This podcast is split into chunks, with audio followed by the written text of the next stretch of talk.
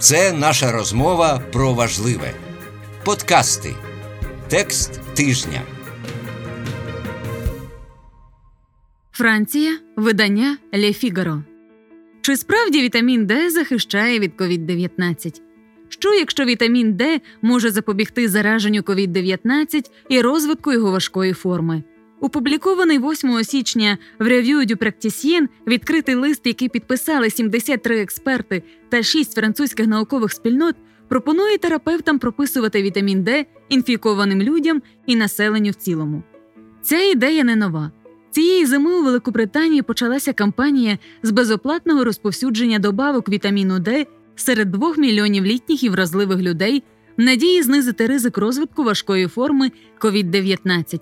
У листопаді уряд пояснив своє рішення потенційно позитивним ефектом вітаміну Д проти COVID-19. 20% британців, особливо літні люди, люди з надмірною вагою чорношкірі, мають дефіцит цього вітаміну.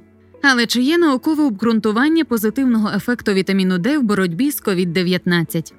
Вітамін Д, який насправді є гормоном і виробляється шкірою після перебування на сонці, також присутній в жирній рибі, яєчних жовтках і деяких грибах. Він також присутній в збагачених продуктах харчування і у вигляді ліків. Вітамін Д необхідний для росту і мінералізації кісток. Його серйозний дефіцит може призвести до рахіту у дітей та остеомаляції у дорослих. Він бере участь у багатьох фізіологічних процесах та відіграє важливу роль в імунному процесі. В останні місяці в декількох наукових дослідженнях повідомлялося про велику кількість пацієнтів, госпіталізованих з COVID-19 з дефіцитом вітаміну Д. Дослідження, опубліковане 3 вересня в журналі JAMA, показало, що ризик отримання позитивного результату тесту на COVID-19 вище у людей з дефіцитом вітаміну Д.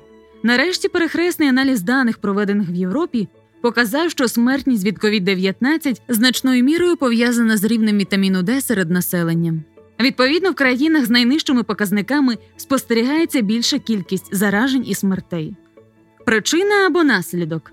Крім того, чорношкірі люди і представники етнічних меншин, які з більшою ймовірністю страждають дефіцитом вітаміну Д через більш темний відтінок шкіри, скоріше за все більш уражені до зараження COVID-19, ніж білі, писав у травні науковий журнал The Lancet. Всі ці фактори змушують деяких вчених думати, що вітамін Д може захистити від COVID-19, а також від важких форм цього захворювання. Однак професор Філіп Отіє з університету Стратклайда закликає побоюватися зворотного причинно-наслідкового зв'язку. Тепер ми знаємо, що концентрація вітаміну Д в крові різко знижується при гострому, як при COVID-19 або хронічному запальному процесі. Але питання про те, чи є ці низькі показники причиною або наслідком захворювання, так і не з'ясовано після трьох десятиліть активних досліджень, пояснює він. Тому вчений схиляється до другої гіпотези. Як доказ він наводить численні клінічні дослідження застосування вітаміну Д в різних галузях в якості лікування чи засобів профілактики. Такі дослідження майже ніколи не приводили до позитивних висновків. Єдиний виняток метааналіз 25 наукових досліджень, проведених у 2017 році, який показав, що вживання вітаміну Д знижує ризик респіраторних інфекцій, особливо у людей з його дефіцитом. У червні Національний інститут охорони здоров'я Великобританії вирішив не рекомендувати вживання вітаміну Д для профілактики або лікування COVID-19 через недостатні докази його ефективності. Свою думку інститут підтвердив й у вересні. Як і у випадку з будь-якими іншими ліками, тільки вибіркові клінічні дослідження з групою плацебо можуть дати чітку відповідь на питання про вплив вітаміну Д на COVID-19. На даний момент такої відповіді немає. Резюмує професор Олів'є Ламі, голова терапевтичного відділення в університетській лікарні Лозанни. Наступні клінічні дослідження повинні стартувати в лікарні Осло.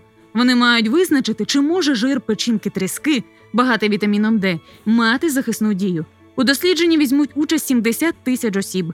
В кращому випадку дефіцит вітаміну Д виявиться лише одним з багатьох факторів, що впливають на COVID-19. Але є вагомі підстави вважати, що вітамін Д, який є досить недорогим препаратом, та який майже завжди добре переноситься пацієнтами, може мати цілому позитивний ефект, зазначає фахівець Адріан Мартіно з Лондонського університету Королеви Марії. Автор статті штатний журналіст Лє Фігаро Дельфіна Шая. Озвучувала Ірина Басараб. Лінк на цю публікацію шукайте в описі випуску.